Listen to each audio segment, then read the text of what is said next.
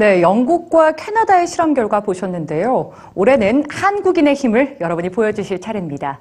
자, 이번엔 우리와 인접한 국가 일본의 얘기입니다. 인구 4명 중 1명이 65세 이상인 일본은 요즘 걱정이 참 많습니다. 노동력 부족, 노인 부양 등 다양한 문제가 점점 더 심각해지고 있기 때문인데요. 돌파구를 찾기 위해 일본이 로봇 개발에 나서고 있습니다. 로봇이 과연 고령화 사회에 대한 대안이 될 수 있을까요? 함께 고민해 보시죠. 인간을 돕는 착한 로봇의 이미지를 각인시킨 소년 로봇 아톰. 거대 로봇의 등장을 알린 철인 28호와 마징가 제트. 실제 전투 병기의 모델이 되고 있는 건담과 일상 속 친구로서의 로봇을 꿈꾸게 하는 고양이 로봇 도라에몽까지. 이미 수많은 애니메이션을 통해 드러낸 로봇을 향한 열정은 일본을 로봇 산업의 선두주자로 만들었습니다. 특히 일본은 산업용 로봇의 최대 생산국인데요. 차세대 산업 로봇이 될 이 양팔 로봇은 사람처럼 3차원으로 사물을 인식하고 두 팔로 물건을 만드는데 일본에서는 이미 상용화에 성공했습니다. 이런 일본이 지난해 7월에는 세계 최초로 로봇 백서를 내놨습니다. 사회를 바꾸려면 로봇 기술이 있어야 한다는 구호 아래 산업용 로봇 기술을 지능형 서비스 로봇으로 확장하자는 건데요. 일본이 이처럼 도우미 로봇 개발에 박차를 가하는 이유, 바로 심각한 고령화 문제를 해결하기 위해서입니다.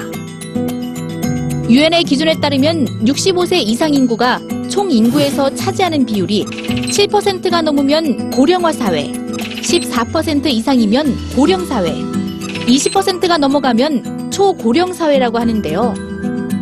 1970년 다른 나라보다 빠르게 고령화 사회로 진입한 일본은 1994년에 이미 고령 사회가 됐고 현재는 65세 이상 고령자가 3,094만여 명으로 초고령 사회입니다.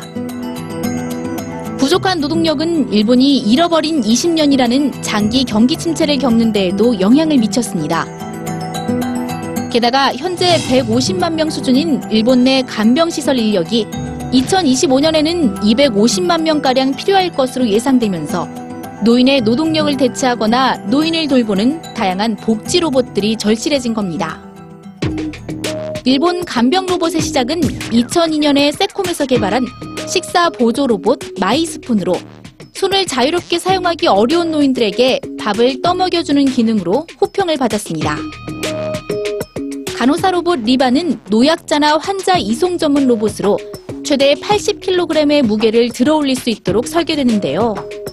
가슴과 양팔에 있는 체중 감지 센서로 사람의 무게를 자동으로 파악할 뿐만 아니라 인체 공학 기술을 적용해 마치 사람이 아는 듯한 느낌을 준다고 하죠.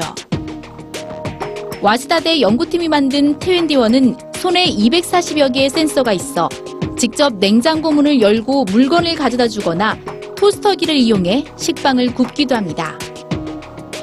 외로운 노년층의 친구가 되어주는 로봇도 있는데요. 물개의 모습을 한 타로는 심리치료용 로봇으로 쓰다듬거나 말을 걸면 실제 반려동물처럼 반응을 해 노인들에게 정서적인 안정을 주고 치매 예방에도 도움이 된다고 합니다. 로봇 구매에 드는 비싼 비용과 기계가 노인을 돌보는 미래에 대한 비판에도 불구하고 오는 2025년까지 천만 대의 간병 로봇을 배치하겠다는 일본. 초고령 사회를 극복하기 위한 고민이 계속되고 있습니다.